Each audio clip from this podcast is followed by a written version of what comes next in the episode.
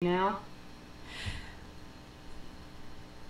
I've got a little Hel- red thing. There we go. Like- Hello, everybody. this is Anne Angelo Webb. This is the Animal Intuitive Show. We had a little bit of a tech issue there, but I think we've got it now.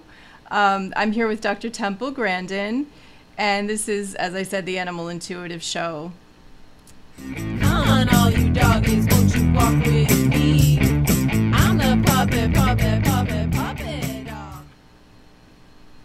Yeah, we were streaming in, in a, different live um, URL, but now we're in the right one. I clicked a wrong button, but we're here. We're good now. I think we're on the right one. Okay, so Dr. Grandin is an innovator, an author, a speaker in the worlds of animal behavior and handling and autism activism. We're going to be discussing her ability to think like the animals, as well as Dr. Grandin's latest book with psychologist that she wrote with psychologist Debra Moore, Navigating Autism: Nine Mindsets for Helping Kids on the Spectrum. And uh, Dr. Grandin is currently a Colorado State University professor of animal sciences and renowned animal behaviorist. And um, because of that, we're also going to be talking about her background working with animals and in the animal livestock industry. And on a personal note, her groundbreaking book, Animals in Translation, was a big influence early on in my professional animal communication career and has continued to influence me. So, if you're here in the chat, um, you know, just letting you know, you can ask questions of Dr. Grandin. She's been humble and kind enough, and uh, you know, to do that and and to be here to answer questions. I know we sort of have a a varied audience tonight. We have people coming who are here for the animal side of things, then we have people who are here for the interest in the autism side of things, and then we have people here for both. So I'm definitely here for both. I'm interested um, to hear everything you have to say. So, uh, Dr. Grandin, welcome. It's great to be here. Thank you.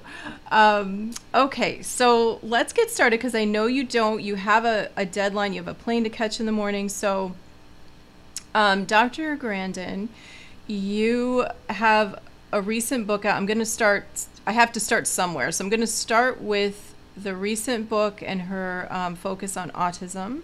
So, if you could just tell us a little bit about this most recent book and what made you put this book out now? You've written so many books. So, what? I have my, my uh, autobiography, um, Thinking in Pictures.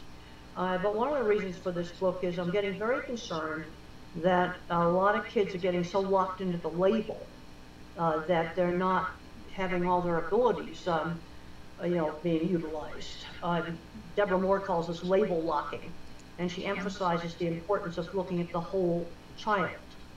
Um, I worked with a lot of people uh, out in construction that were really good at designing equipment that were either autistic, dyslexic, or ADHD. And they took welding in school, and they started inventing things, having patents. And then you go up to Silicon Valley, and a lot of those programmers are probably autistic. But I'm seeing too many kids um, get an autism label, and they're not getting exposed to enough different things to find out what they're good at. For me, it was drawing. For another child, it might be music. For another kid, it might be mathematics. Maybe the child needs to be moved into higher mathematics. Um, I think it's a real problem if kids don't get exposed to enough things. I got interested in cattle because I got exposed to them when I was a teenager. When you look at where people go in successful careers, there's two things, exposure, and then later on, mentoring. I had a great science teacher, because I was a bad student, and he got me interested in studying to get to a goal. There were some good people out in the industry that saw some of my drawings and seeked me out to um, design facilities. And they served as mentors on just basic stuff like getting my business started. You know, there's just basic things like that that have to be done. Okay. And I want to see uh, kids get out and uh, be everything that can be. Autism varies from someone who cannot dress themselves to Elon Musk. Elon Musk is autistic. Um, I've always thought so. I had this book marked up years ago um, where I thought he was autistic, but now he's announced it publicly. Einstein would land in an autism class today. Okay. No speech until age three. See, this is this is the, the problem, and I want to get kids out doing things. Yeah, another book that came up with the outdoor scientist. Get kids out doing things. And one of them, a project observing animals. Okay. Uh, and observing, okay, what does a squirrel do to bury a nut? You know, during the lockdown, that was one of the things I did.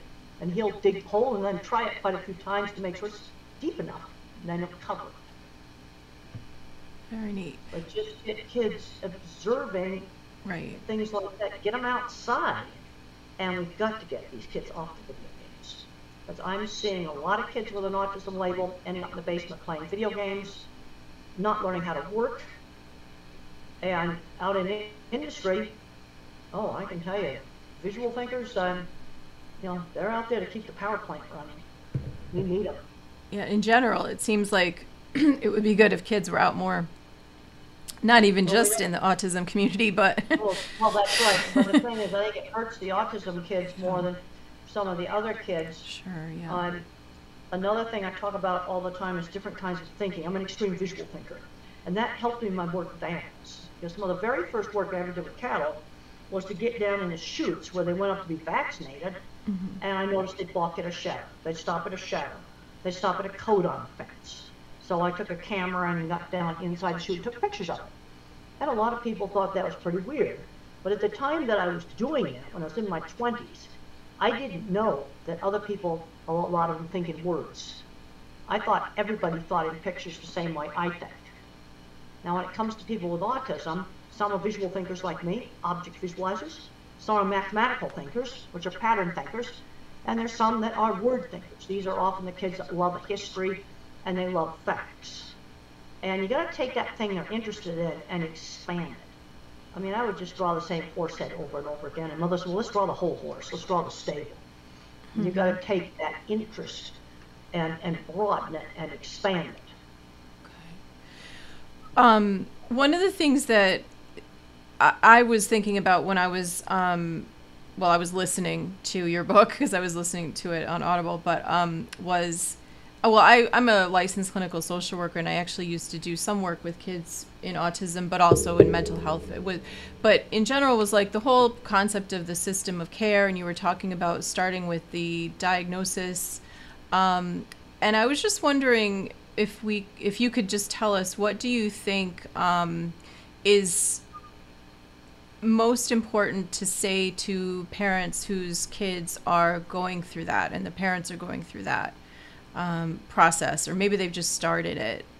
Well, there's Um, kind of two ways to get diagnosed. You get the early intervention kids, which would be. No speech at age two, no speech at age three. It's obviously something's wrong with the kid, and uh, they get an autism diagnosis. I was that type.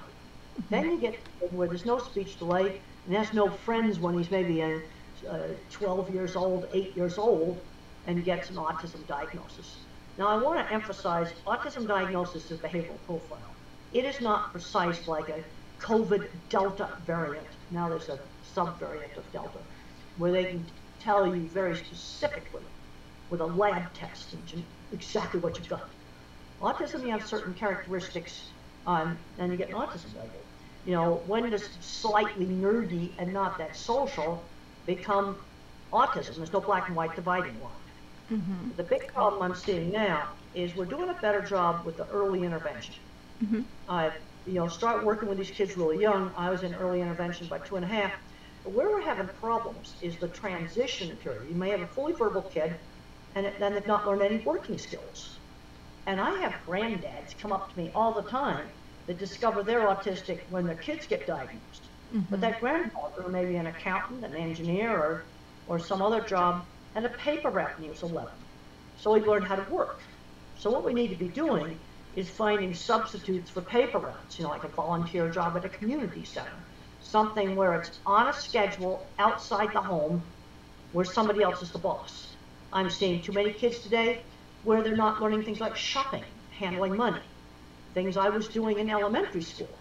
You've got mm-hmm. teenagers that are going in a store and just buying something, yeah. Mm-hmm. learning how to talk to the staff in the store. It's really, really basic stuff. This is an example of what Debra Moore in Navigating Autism calls label locking, where they just don't see the kid, they just see the label. Okay. Yeah, I think And some I'm- of us are forgetting how to go in a store as Well, anyway. Really so important for the autistic kids. When seeing parents that can't let go, when I just suggest have a kid run in the store and buy a loaf of bread. You know, and you're right outside the door. I mean, Mhm. start off with baby steps right. and okay. learning the most basic, basic things. Because when I got out working with the big meat plants, I worked with welding guys that had big shops that was selling equipment around the world. There were stutterers, autistic, dyslexic, and they'd taken a single welding class. Uh, and then I'm go to an autism meeting, and here's a 10 year old who's addicted to video games. And they've never had a chance to do any hands on things.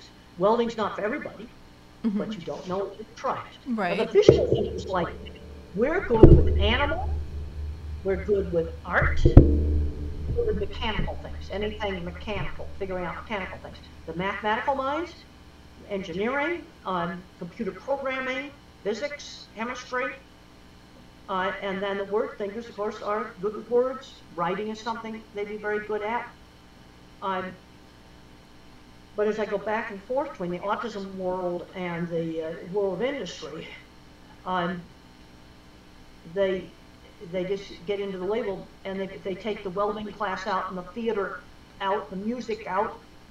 Then the kid doesn't um, have a chance to have an opportunity to find out what he might be good at or she might be good at. Right. It is an honor to have Dr. Grandin here. I was, I have to tell you, I was thrilled that she accepted uh, my invitation. Um, you know, I, as you were talking about the great grandparent who was uh, talking about how they think that, you know, that they were autistic and that, uh, you know, are there a lot of people you're finding that are looking back on their lives now and saying, I think I was autistic? And it seems like it's a lot more widespread than we would have thought. And Well, I think there's some reasons for this. One of the things is social skills are not taught to children in the structured way they were taught in the 50s, where kids were taught to shake hands. Okay, we'd all be sitting at the dining room table, you know, it's family style. And if I reached across the table and grabbed the serving dish of mashed potatoes, my mother didn't scream no. She'd say, ask your sister to pass it. She'd give the instruction. I call that teachable moments. Okay, we're in the store and touching too much stuff. She'd say, only touch the things you're gonna buy. She's giving the instruction. And the, that's not done, done as much today. Also, there were a lot of kids that excelled, I mean, might have a kid that excels in music. But if you don't have a music class and musical instruments, how would you know that the kid was good at music? Mhm. I was playing musical instruments, but I tried them.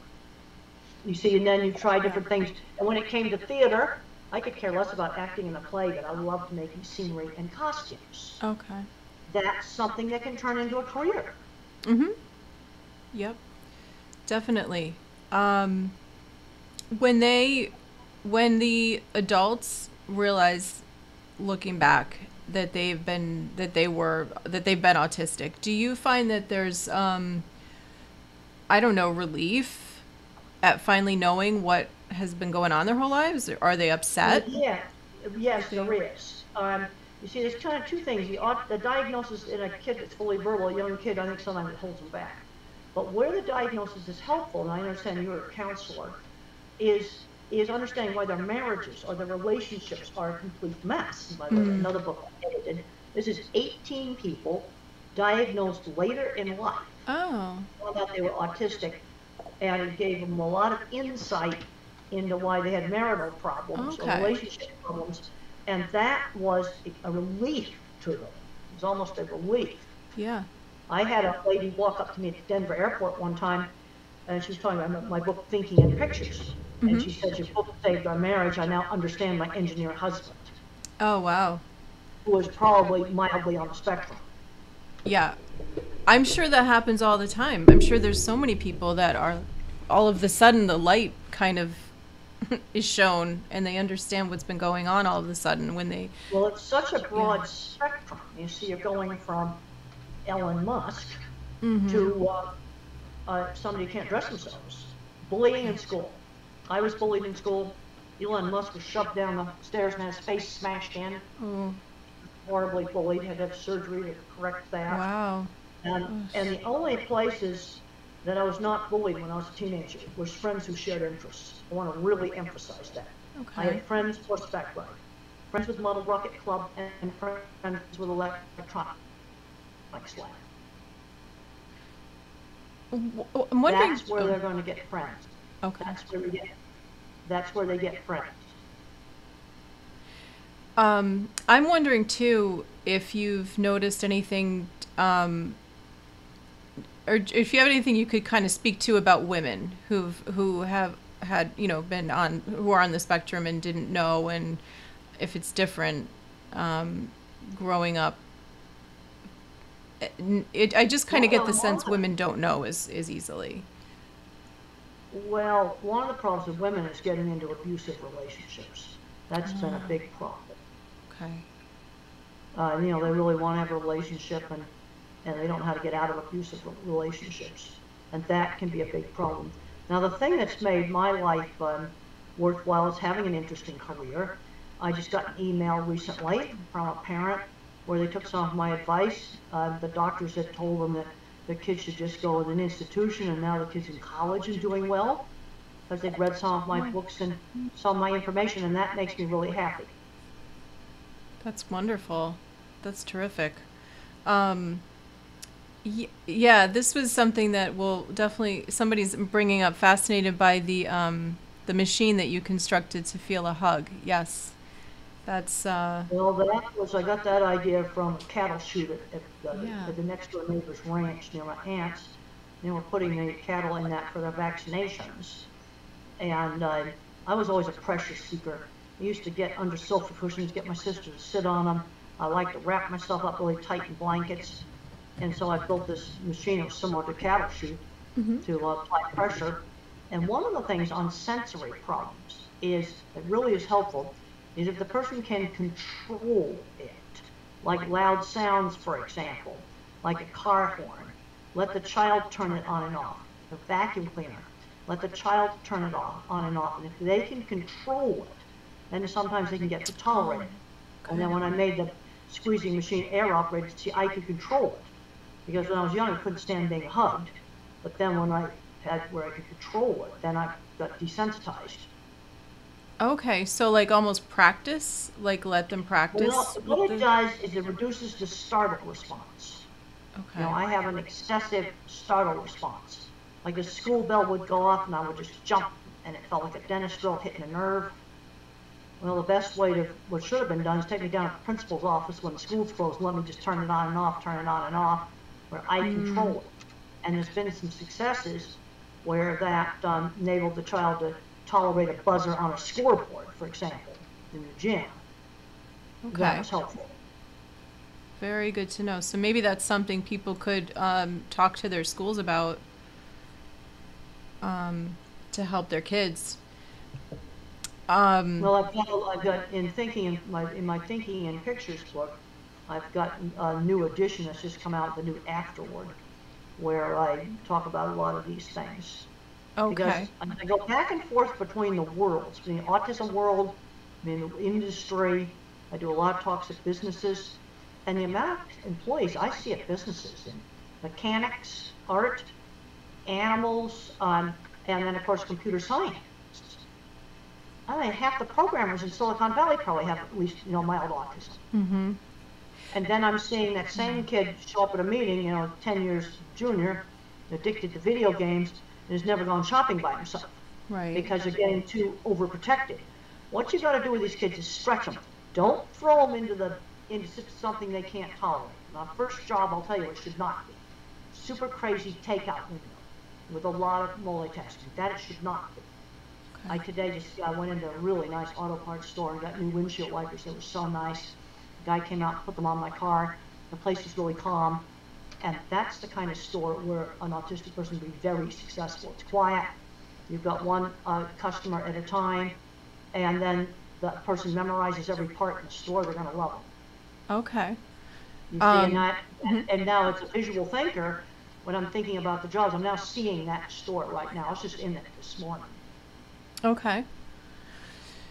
So, um, thinking about that with the whole concept of being a visual visual thinker, and you know that really being what helped you so much to help animals and help to make the cattle industry more humane.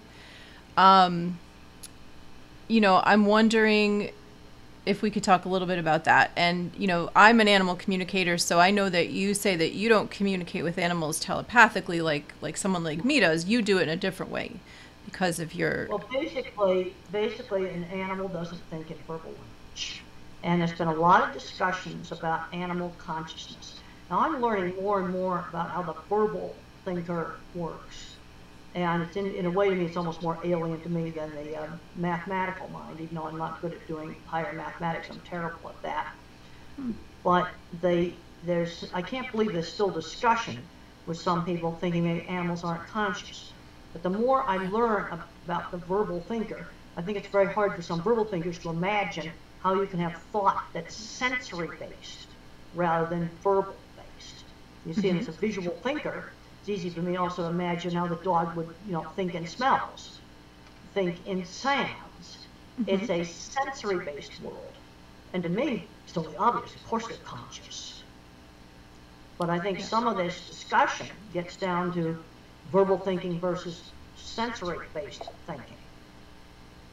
And I'm finding that in problem solving, the way verbal thinkers solve problems and the way visual thinkers and mathematical thinkers solve problems is very different. A verbal is very top down. You have a big theory, a big hypothesis, and you try to fit all the data into it. My kind of mind, and also the mathematical mind, takes specific examples, puts them like into boxes on a spreadsheet. All right, let's take something like jobs. Bad jobs. Chaotic store at Christmas time. McDonald's super busy takeout window. Mm-hmm. Good jobs, the auto parts store, an office supply store, ice cream shops, and movie theaters. Those are all jobs where people have been very successful in. Okay. And then, of course, computer programming for the mathematicians. But I'm thinking more about beginner jobs that you would do in high school. Okay. Um, oh, and welcome to everybody. Thank you so much, everybody who's in the chat. By the way, I want to say hi to everyone who's here, and we have some people from other, you know, Matt's here from, um, I think England, and some people from other places overseas. So just welcome to everybody. Thank you for being here. Um, I'm trying to put, for some reason, I can't put. Um, ah, it's gonna switch this. One second. I'm gonna have to reset. Ah.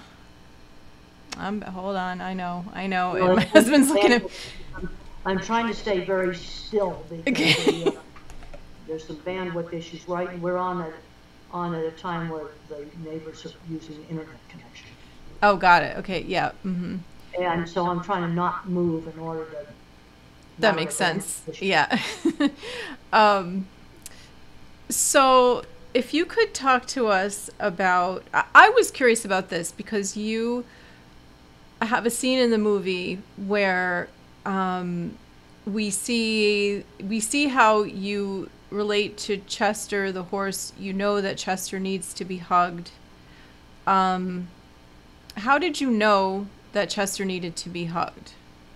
Well, they, they, that thing was, that, that scene was a bit exaggerated with a crazy horse. Now let's talk about the stuff in the movie that really is correct. Okay. The stuff that's really correct is it shows visual thinking. It shows how visual thinking works. The things I built are correct. I actually did those projects. Mhm. Uh, you know, there's some stuff that horse was exaggerated. I mean, it's nowhere near as wild as that. Okay. But I, I like the fact that it showed visual thinking and how it works. It showed sensory problems in autism. Also, being a woman in the early 70s Mm. in a man's industry was a much bigger barrier than autism ever was. I actually did get full testicles put on my vehicle. And where I got most of the problem was middle management. It was not the owners of the feedlots. It was not, it was not the, the, the people working, you know, uh, you know, just actually handling the cattle, it was the foremans. That's where almost all of my trouble was. Okay. Interesting. Okay. Um, yeah, I it what seem- I did is I recognized, and there's a scene in there where I get the editor's card. Yep. hmm I knew if I wrote that magazine, that would help my career. That scene is real. And it's actually very important. Because I saw that doorway to opportunity. And a lot of people don't see doorways to opportunity. That's very interesting. Um, because why do you think that you were able to see that? Like, what you know? Sometimes you might think if somebody is on the spectrum that maybe they're not going to recognize those opportunities. So, what do you think it was about you that you were able to see those? Well, also, um, you know, a lot of people wouldn't have the guts to go up and get the card. And one of the things that helped me was a social skills training thing that all children in my generation did in my neighborhood. When the kids were seven and eight, the parents had a party. We had to put our good clothes on, greet the guests, guests, shake hands with them, serve the snacks, Okay. and learn how to how to talk to people politely. okay. And my brother's, who's not autistic, said he hated those parties, but he admitted that they helped him advance in his career in banking. Mm. Okay. Um, I was curious because you know you're watching a movie like that and you do wonder what what parts of it are real, what parts of it aren't real, and it did seem like you faced quite a bit of a lot a lot of challenges. And I was wondering, um, did you have to sneak in and pretend that you were a man? Well, I snuck into some places. Um, the place I snuck in actually was like 20 years, was up further in the future, but I did sneak into some places. Uh, and and the scene in there where they put that metal plate in there and killed those cattle, that actually did happen. It did. Oh, Yeah, That that, happened. horrible. That's really bad, and I was just furious about it. yeah, Uh, yeah, and that was another foreman who did that. Um, that was awful. and they showed my science teacher really nicely.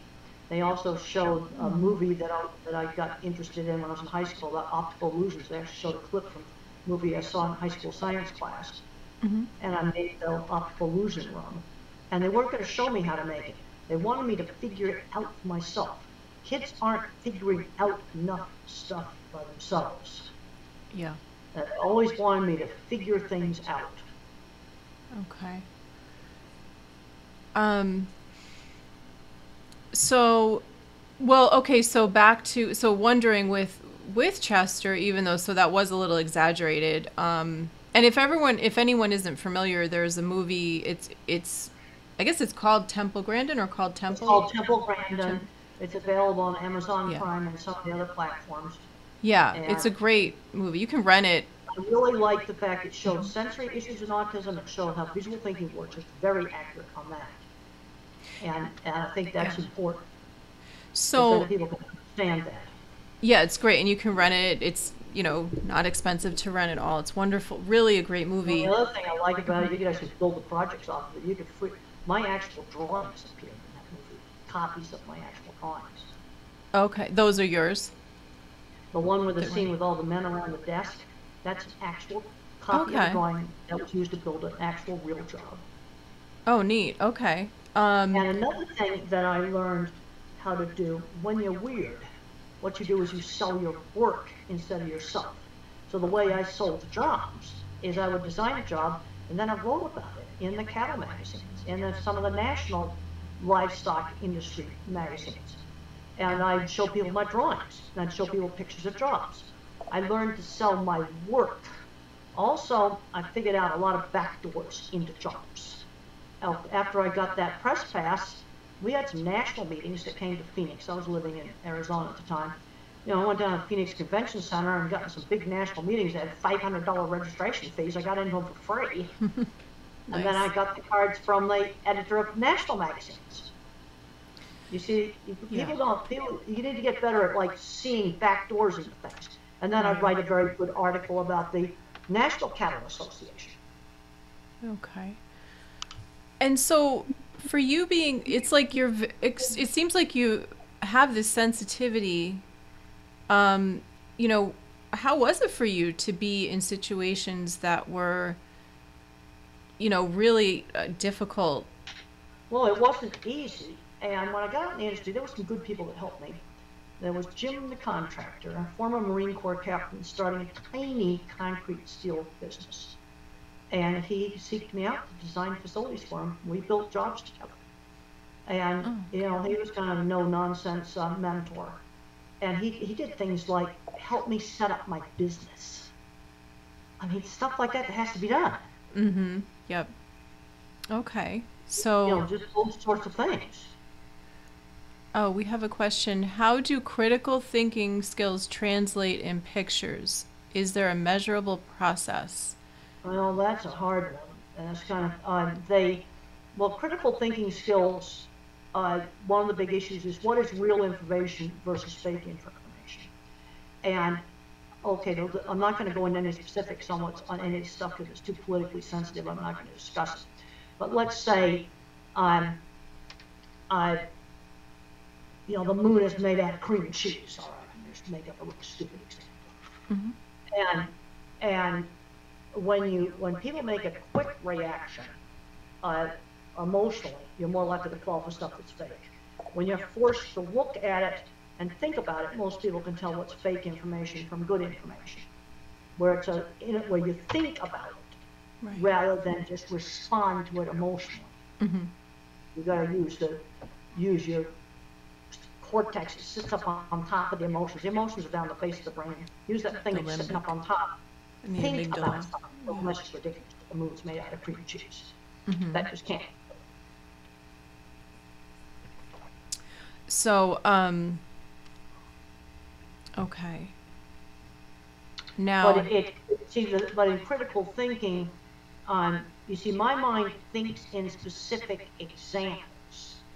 Okay. You know, what are some what are some specific examples of critical thinking?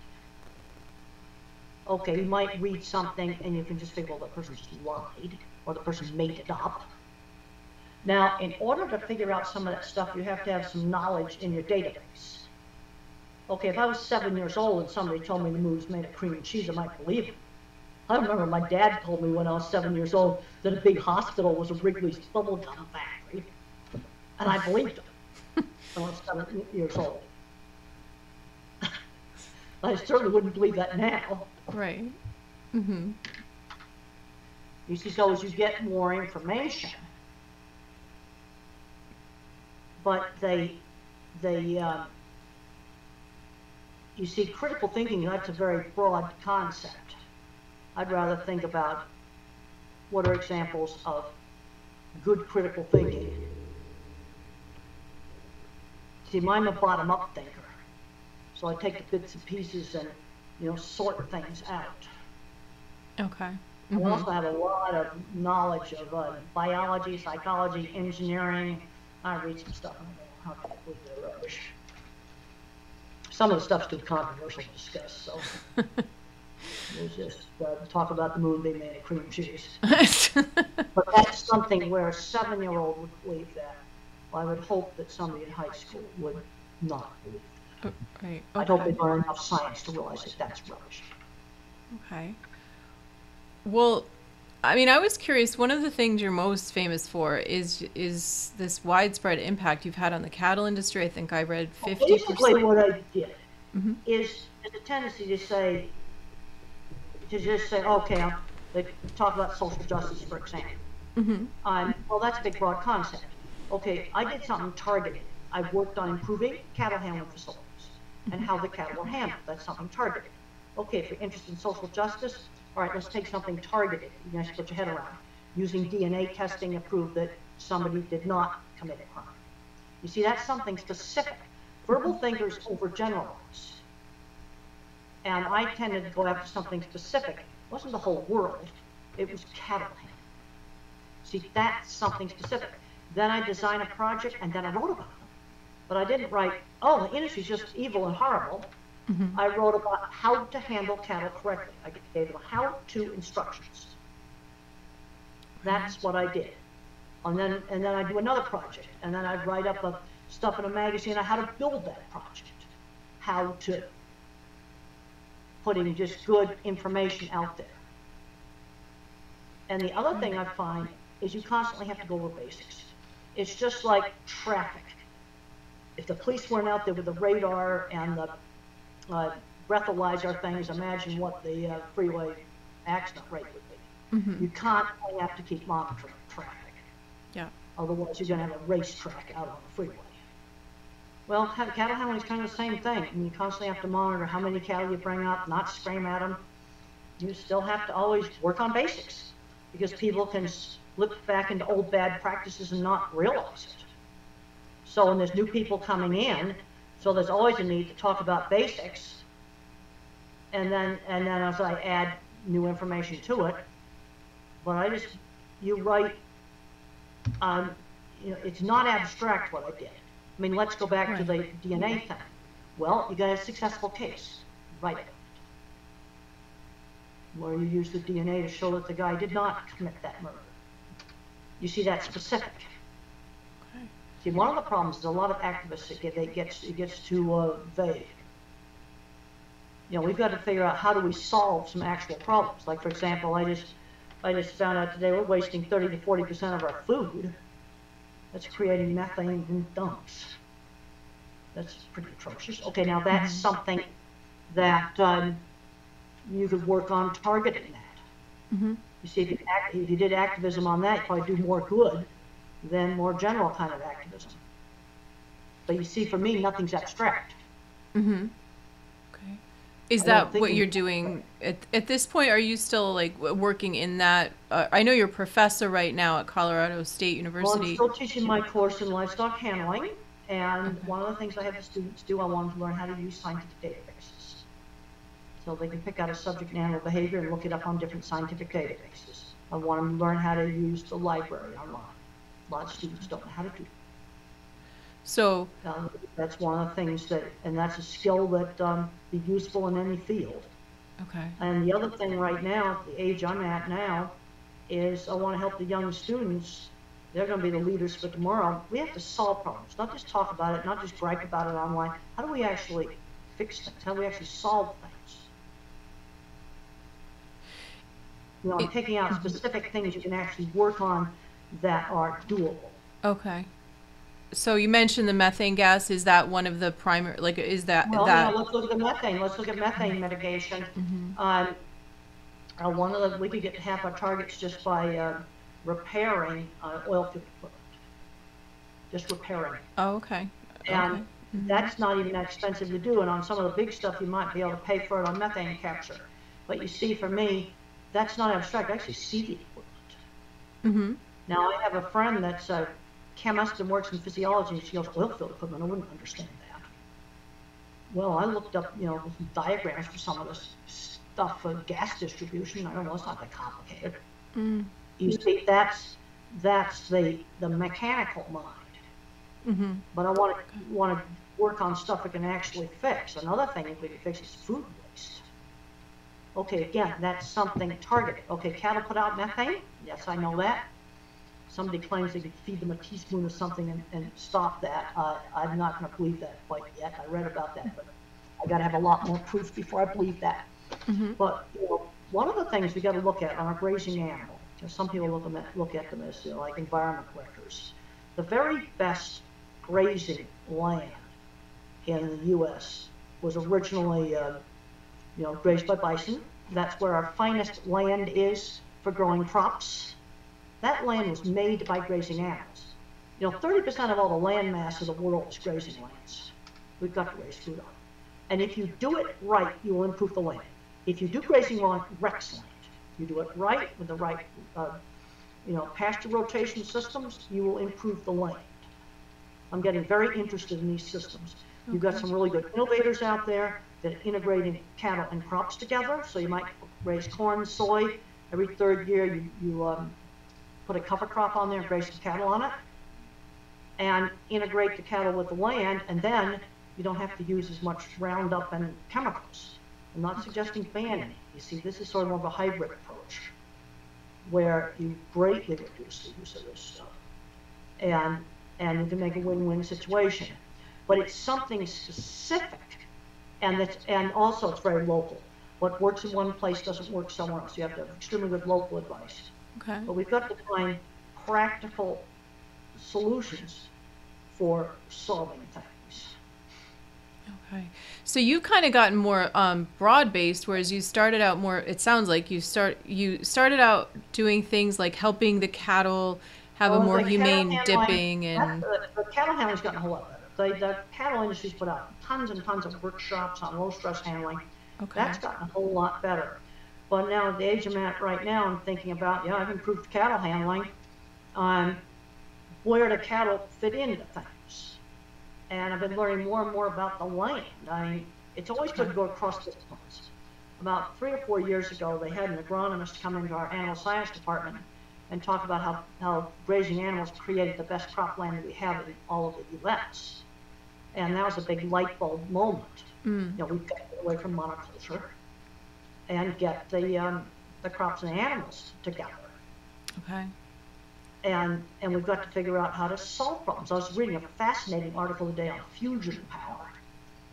And I got to thinking, uh, there's about five different um, technologies they're working on. Which, which one's going to work? I mean, let's say I'm a, okay, the big bankers, the financial companies are financing this stuff.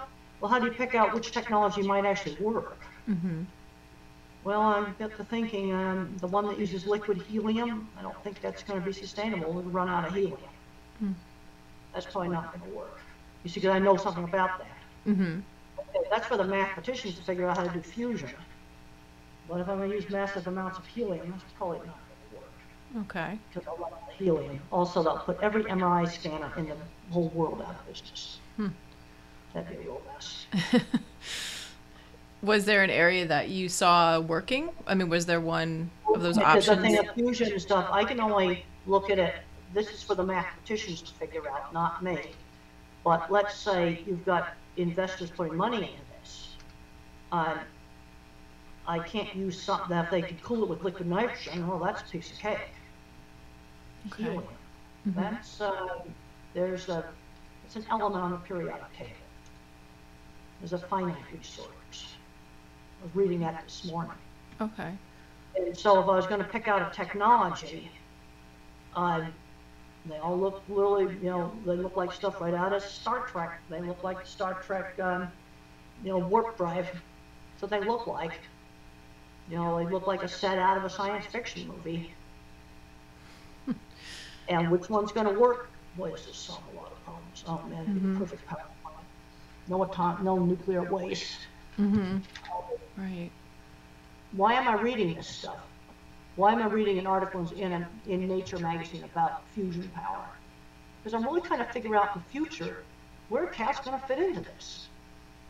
No, I think grazing animals going to fit into it because we have so much land mass Mm-hmm. that can only be grazed. You've got the outback of Australia, half the size of the U.S. There's not enough water in the wells to grow crops. You would instantly deplete the wells, but you can put livestock. You have to be careful not to put too many on. No, the grazing animal, um, I think it's got a really good future. No, there's a lot of stuff that's going to change. Mm-hmm. But I'm looking at um, things I've done all my life. I've improved cattle handling. Um, now I just look at work. We have to work on maintaining cattle handling. Right. Okay. You know to do it now. You have to work on maintaining it, sort of like traffic. You know, you got to maintain it. Well, I'll tell you right now, I was out on the big uh, I-80, that I call it the super slab, goes across the United States, and um, boy, they've got GPS uh, things that tattle back to the corporate office with the trucks. Let me tell you, I, uh, brand name trucks, Mhm. they were staying right there, 65 miles an hour in a 75 mile an hour zone. And yet the GPS was racked back to the office. I never saw so many light trucks. It's amazing. Do- um, so do you feel because you did so much early on for those who are not familiar with what doc with doc with what Dr. Grandin has done, she did make it so that um, ca- the handling of cattle um, was just more humane. She and for people that have full- small farms, I got Temple Grandin's Guide to Working with Farm Animals, to spread Mhm. small farm. There's a lot of the really innovative stuff with combining crops and animals is gonna be innovated by small producers. do you feel like that is more humane? Like that there's humane aspects of that for animals coming that Well, you have to, it gets down to management. We get into the whole thing about big versus small. Big's not bad, big is fragile. And when I brought that up five years ago, people thought I was kind of crazy. Well, during COVID, it demonstrated big is fragile. All the uh, supply chain disruptions and things like that. Now, the thing about big is when it works, it, you can have a very humane, large meatpacking plant. You can have really good food safety there. You can have it work just great. But when you break it, you're really in trouble. You see, when it's working, yes, it's cheaper because you have economy of scale. Now, if I have a more distributed supply chain, uh, it's more robust. It doesn't break as easily, but it will be more expensive. You're always going to have that trade-off. I don't care whether it's meat or whether it's clothing. Well, that's another industry. It's really wasteful. It's clothing. Boy. okay, we won't get into that right now. But that's an industry that could have a lot of improvements. And right now, a lot of farmers are trying to put in small slaughter plants, and this is something we need to do. And there's a lot of bureaucracy making it difficult too. I just can't believe some stupid bureaucracy. They're trying to put in more what? I'm sorry, I didn't catch Little that. tiny, small uh, processing plants. Oh, Where okay. might do eight, 20 cattle a week in them. I'm talking very small. Okay. And then that farmer would sell right directly to consumer. Okay. And, and you have a more distributed supply chain, it will be more expensive. It, what is the Uh, reason for that? Is that to Well, be? all right, let's just look at it this way. Electric power bill. Oh, you have a big place, and you divide up the power bill between a thousand cattle. The per, the amount of electricity you use per head goes down. All right, let's look at feed costs. If I am buying feed by the train car load, it's cheaper than if I buy it in a whole bunch of individual bags that are like horse feed. It's called economy of scale. See, if I buy, if I buy feed by the train car load, it's thirty percent cheaper. See, that's your economy of scale. And that's true for all kinds of things. Okay. So, and do And you? I- Mhm. And, and so something that's smaller, it's gonna be more expensive. But the advantage you have if you distribute your supply chain in the more smaller producers, when something goes wrong, uh, you still have, you know, you'll still have meat or you'll still have some other product that, that you want. Okay. And you know, I should probably just throw in, you know, for those that are in the chat that are, um, you know, maybe not. Obviously, this is the animal animal communication show, but I think it's important to talk about um, steps. You know, Dr. Grandin has found ways to improve an industry that traditionally was horrendous in the way that they've treated animals. She's Oh, done things to, In the eighties, the, uh, the of cattle was absolutely terrible. yeah, Just. And one of the things that improves things is when you have big buyers insisting on standards. And I wrote guidelines for standards. And when you have big companies enforcing these standards, then things change. But you need to have clear standards. You cannot say handle cattle properly. What does handle cattle properly mean? They don't put signs up on the highway that say drive at a reasonable speed. You don't see that on a sign. right, right. Number on it. And then the police have a device to measure how fast a car goes. You see, that's an objective standard. And I was just out on the, uh, the big highway that goes across the country. I never saw so many plate trucks. Because the buyers have electronics on those trucks. Tells the office how fast they're going. Yep. Mm-hmm. It's amazing the behavior of the trucks changed. I couldn't believe it. And this equipment just in the last five years has become really common. I hadn't been out on that road for a while. It was just amazing. Uh, uh, brand name trucks, I'd follow them for 10 miles. They didn't deviate over si- or out of 65. I just did this just a couple of days ago.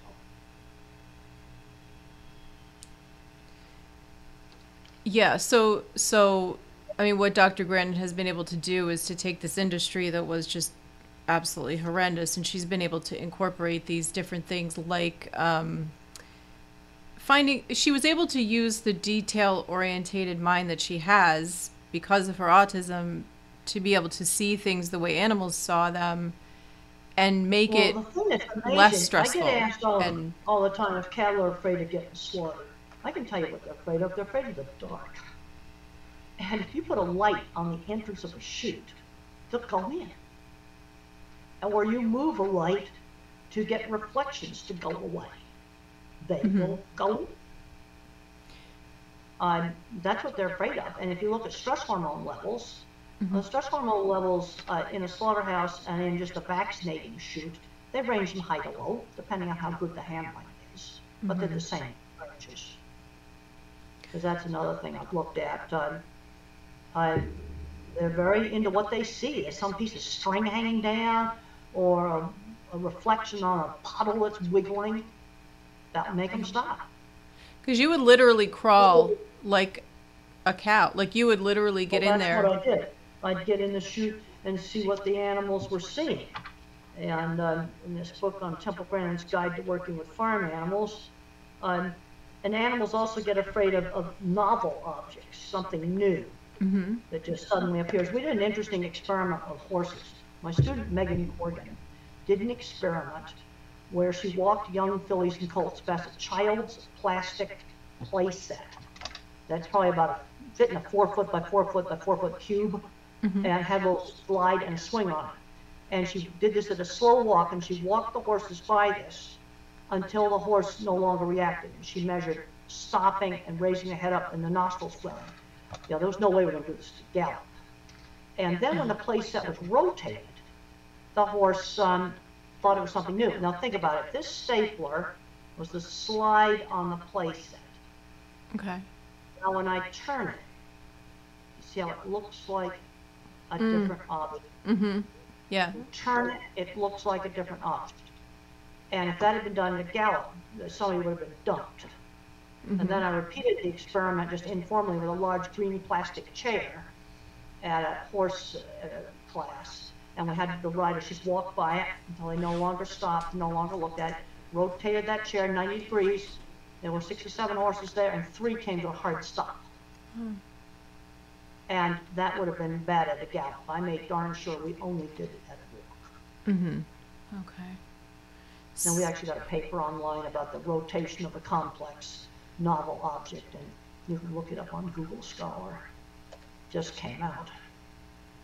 And this this was all part of like I had mentioned at the beginning when I started out as an animal communicator and was um, kind of trying to hone my craft and taking courses um, to learn how to teach it. Um, the uh, Dr. Grandin's book Animals in Translation in particular was one of the books that was uh, we were advised to read. So you know I was curious. Um, how do you see or, or what were things about that book that you really think are important that apply to people's house pets i mean obviously you've had all this experience Well, with let's look at house pets. Um, they, I think a lot of dogs are afraid of a lot of stuff. I did a big Zoom call about a year ago, 400 people that had dogs and cats. And the number one question that came in was, my dog's afraid of the vet. And I think part of the problem is dogs don't get exposed to enough things, so they're just afraid of everything. mm-hmm.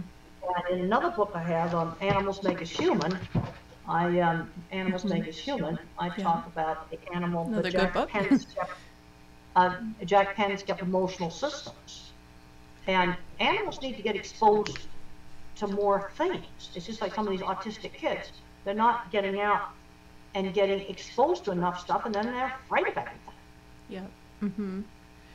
I think a lot of dogs, um, uh, you know, afraid. Now, of course, during COVID, um, dogs had a chance to be with their owner 24/7, and there's going to be some problems yes with yeah. getting the dogs to, to tolerate person being at work again. yeah Because one of my friends has a dog that was just fine with um, being home when she was at work. Well, they went on a two-week camping trip in a camper, where the dog was with them 24/7. They got back, she went back to work, and the dog ate a door, like oh chewed. I my mean, gosh never had done anything like this. Chewed the whole edge of the door, had to be replaced. wow And and this is a dog that for years, when she was at work, was just fine. mm-hmm. And I suggested that she gradually um, getting used to more and more times, but he actually wrecked the door, have Wow. replaced. that's dangerous for him too he's And ingesting then- door And that's a dog had never done that. right yeah yeah i have a lot of clients with these issues Had too been just with them 24/7 when they were in the camper. Mm-hmm. Yeah, I'm seeing that too. A lot of people contact me about going back to work. Um, and you talked in your book about PTSD and fear um, with dogs. And um, you well you, relate pe- you relate sort of the autistic mind and and some of the things that you've experienced to what animals um, the way that they experience the world and i think that's really interesting for people Well, Um, the thing is, in a visual thinker, also fear is my main emotion. mhm, A lot of anxiety is not controlled with antidepressant medication, but a mhm, huge amount of anxiety. And I talk about that in my book, Thinking in Pictures. Mhm. And and I would, uh, you know, if you have a lot of anxiety, I recommend reading that. But the thing is, it's it's um, it's a sensory-based world, and sometimes I find it on like I'll go into a place and put a light on the entrance of a chute, and I almost can't believe how well it works, especially in indoor facilities. It doesn't work as well out in outdoor, like indoor facilities. Mhm. Yeah. Well, it works. Duct tape a light on the entrance of a chute, and they go in easier. It's, yeah, it's incredible. Just that little change, how much a difference it makes to animals. They don't like walking into the dark, and they also don't like walking from like real sunny, bright into a dark building because you get kind of the dark movie theater syndrome. Yeah. And they don't like that. And then if you put a, open a door up on the other side of the building so you can see through it, Yep. you know, then they'll go in. And I just got down and looked at what they were looking at. But that was obvious to me because I was a visual thinker. But if you're a verbal thinker thinks in words, you, you would say, well, why was, why was I doing that? And when I first started doing that in my 20s, I did not know that other people just thought in words. I simply did not know. Right. Yeah. That's see that's the thing.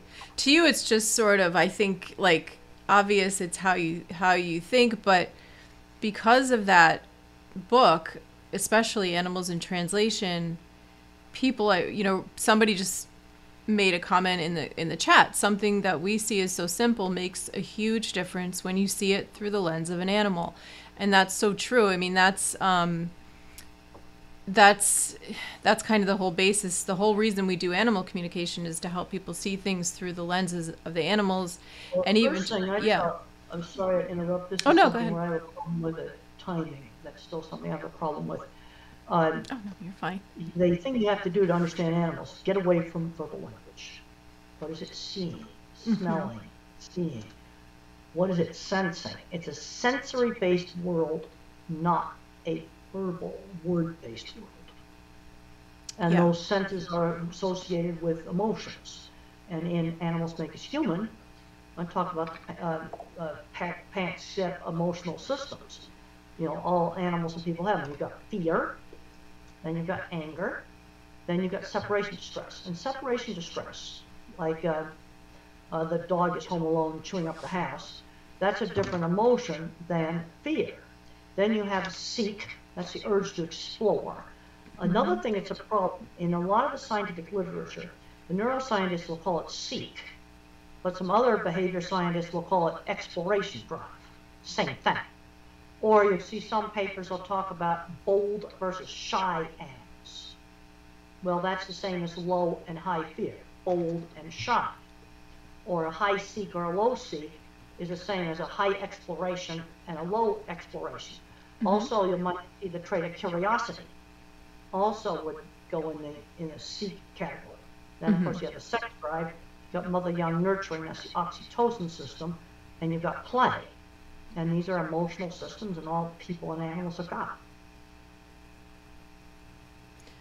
Yeah, and just thinking about it from the from that perspective really helps you to understand it from the animal's perspective and just being able to think, you know, I was reviewing your book even though I'd read it years ago and I, I've looked at it through the years, but I was reviewing it preparing for your interview and it was reminding me how much it does matter to my dog. When she goes from the outdoor outdoors into the indoor she really does it really affects her you know going from like the the light outside into the dimmer inside and really thinking about that like how much that would bother me you know if it was that much of a um, transition for me.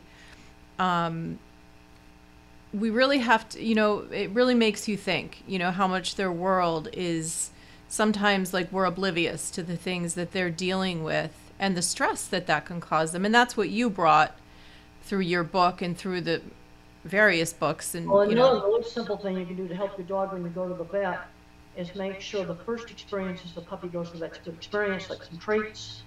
Um, it's very important that an animal's first experience, any animal, was with a new person, a new place, like a vet clinic, maybe a horse, a new trailer, is a good first experience.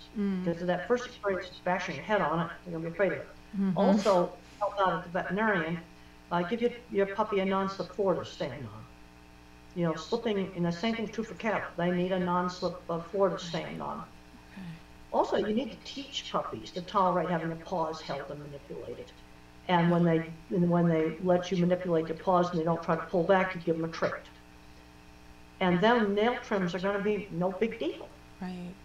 Okay. You know, if you, te- you see, then going to the veterinarian will be fun rather than horrible, because lots of times they're not reacting to the shot, getting the vaccine or whatever, they're reacting to how they're held, or they're sliding around on the table. So you might want to get your dog used to a bath mat that you bought with a rubber back on it, and then when you go to the vet clinic, put that on the table and put your dog on that, and you get a non-slip floor Mm-hmm. Yeah. you know. Because the vet says, well, I'm busy, I don't have time to wash that mat.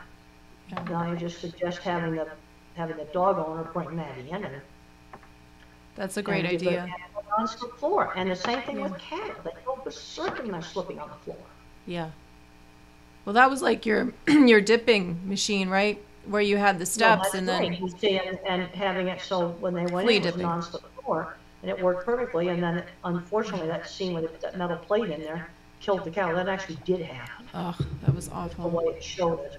And we took the metal plate out and it finally worked again. And it was the foreman that did that. Oh, yeah, that was heartbreaking. Yeah, Dr. Grandin had designed something where the cattle could step down into the bath, which is like a flea dipping bath, Well, and they're immersed. Entrance going in, Yeah. and the movie shows it absolutely accurately. And the, and the drawing for that entrance is actually in the movie. You could go to It's yeah, and somebody went and they covered it. They put a They put a sheet of metal over Sheet the metal. rough concrete, so then the cattle just slid it. And then what happened is it flipped over backwards in that narrow dipping vat and breathed in water and it killed it. oh, you Oh, must have just happened. been I came out there, I was just furious. yeah. I, awful. And, and we took that metal plate out and then it worked. ugh. Yeah, I know, it, it, that, that was bad. But I think the thing on working on improving things is figuring something target, okay, designing cattle handling equipment and getting, and teaching people cattle handling. That's something targeted. The other thing that was really important in making what I did effective is writing about it. And over a whole lot of years, I've had to write a lot of articles with very similar stuff. Because there's new people coming in all the time. Mm-hmm. Okay. And, and, and instead of criticizing, I was taught a long time ago, sell your own product, don't bash the competition. Instead of saying, well, how horrible those people are, the way they handle those cattle, right, this is how you do it. And then I worked on training buyers to evaluate things. Boy, that, I saw more change in 1999 when we implemented the McDonald's audits. And boy, the big plants, they had to repair all the busted stuff they had in there. Hmm. They had to start managing them. And I saw more change in 1999 when we had three big buyers inspecting them than I had seen in my 25-year career prior to that. Big buyers can make change, but we've got to do sensible things. All right, let's look at methane coming off of, you know, gas distribution equipment. That can be measured with satellites. I've been Okay. learning more and more about that. And then you can have the four maps, and you can publish the maps. Everybody, you know, you put the satellite images over the maps, they're real easy to read. And, and uh, start working on reducing that. But again, that's something targeted. It's also something from an engineering standpoint you can actually do relatively easily. I think another thing we have gotta be working on is food waste. That's a bunch of methane coming out of dumps. Mm-hmm. We're wasting disgusting amounts of food. Okay. You know, I like to work on uh, stuff that's targeted. And do Rather you- than just, oh, in general, everything's just horrible. And is that is your way of doing that through your students, like um, to work on this Well, now? and is I- that where you're at? Students, and, and I have three students now that are professors, so I'm very, very happy about that. Wow. Okay. And like Lily, one of my students, she's um, um, doing a lot of same kind of stuff, working on, on things. Okay. But so you're teaching the future want too. Oh, future. yeah. Yeah. And I've been doing a lot of talks going around, and we need to just, we have to figure out, how do we actually fix something? Not, not, uh, just complain about everything's horrible. Do you find And- your and- and students? have Something that's relatively targeted. Okay, Mm-hmm. like on the social justice thing, I'm gonna use the example of DNA testing to show that this person did not commit that murder. Mhm. Then after you do that successfully, write about it. Then write about how to do it, rather than just complaining about how horrible everything is. Are you finding your students want this? They want to change. Oh, yeah, coming in like That's their well, that's the mindset. reason- That's the reason why they're in this. They want to, um, they want to improve things. Okay. But we also have to, I'm very concerned today, we've got a lot of young people growing up, totally removed from the world of the practical. They don't know how this stuff gets over here in shipping containers. Bet students didn't even know what a shipping container was, you know, prior to COVID. Now they do know what it is. Okay. You know, they, everyone thinks everybody, everything's coming out of a computer. You got warehouses full of computers that are running stuff we do online. You got warehouses full of computers, you've got gigantic warehouses, so when you buy things online, there's this huge physical infrastructure. So a lot of people sort of aren't even aware that it exists. Uh huh. Yeah. I think it kind of magics here from the computer. Well, it's not magic. Yeah. Very Our interesting. problem is that COVID made people sick, and, and right now we have a huge shortage of electronic chips. Started with a fire in Japan, burned up a critical factory. Mm-hmm. That's an example of biggest fragile. And then other factories got slowed down due to COVID. We're right now building factories to build electronic chips. They're gonna be more expensive. Instead of being fifty cents a piece, they may be two dollars a piece. Mm. Okay. Interesting. And, and, uh, yeah, big, it's fragile. Well. Not good to call, you know, the old thing, don't put all your eggs in one basket. Mm-hmm. Right. It's basically that. Yeah. Well, this has been fascinating, and I I have so much I would love to talk to you about, but I know you have to go. I know you have. I want to Yeah, I want to be respectful. Spend the night in a hotel tonight and get up three because of Oh. parking days, which is Ugh. horrible. Gosh. It's uh, Thanksgiving. Oh yeah, yeah. Okay. Yeah. Right. looking forward to that. I have to park in the, park in the uh, lot way out on the edge of the airport and Oh, wait for a bus to come get me. I just looked up online, it said uh, you need to allow an extra forty-five minutes to get in from the outline. parking. Oh. Yeah, I just looked at that map before I got on here. Oh, geez. Is that you go to Denver Airport? I know that one is. Denver Airport, that's right. Denver I was- Airport. I actually did my acupressure class through in Denver at Tallgrass Institute, and I was like amazed how long it took me to get from parking my car. Just the whole. It was a lot. It was. It, it was Well, stressful. At Denver Airport, if I'm one of the far out gates, it takes me half an hour to uh, walk off the plane, walk through the terminal, It's a lot. and get on the shuttle and get out to the, you know, the, the more close-in lot. Uh huh. Get out the gate where I have to pay for the parking. That takes half an hour. I can't do it any faster. It's a lot. Yeah. Just to get from getting off the plane to my car going out the, um, where I pay for the parking, Mm-hmm. thirty minutes, as fast as I can do it in. Gosh, yeah, it's a big it's a big airport. Yeah.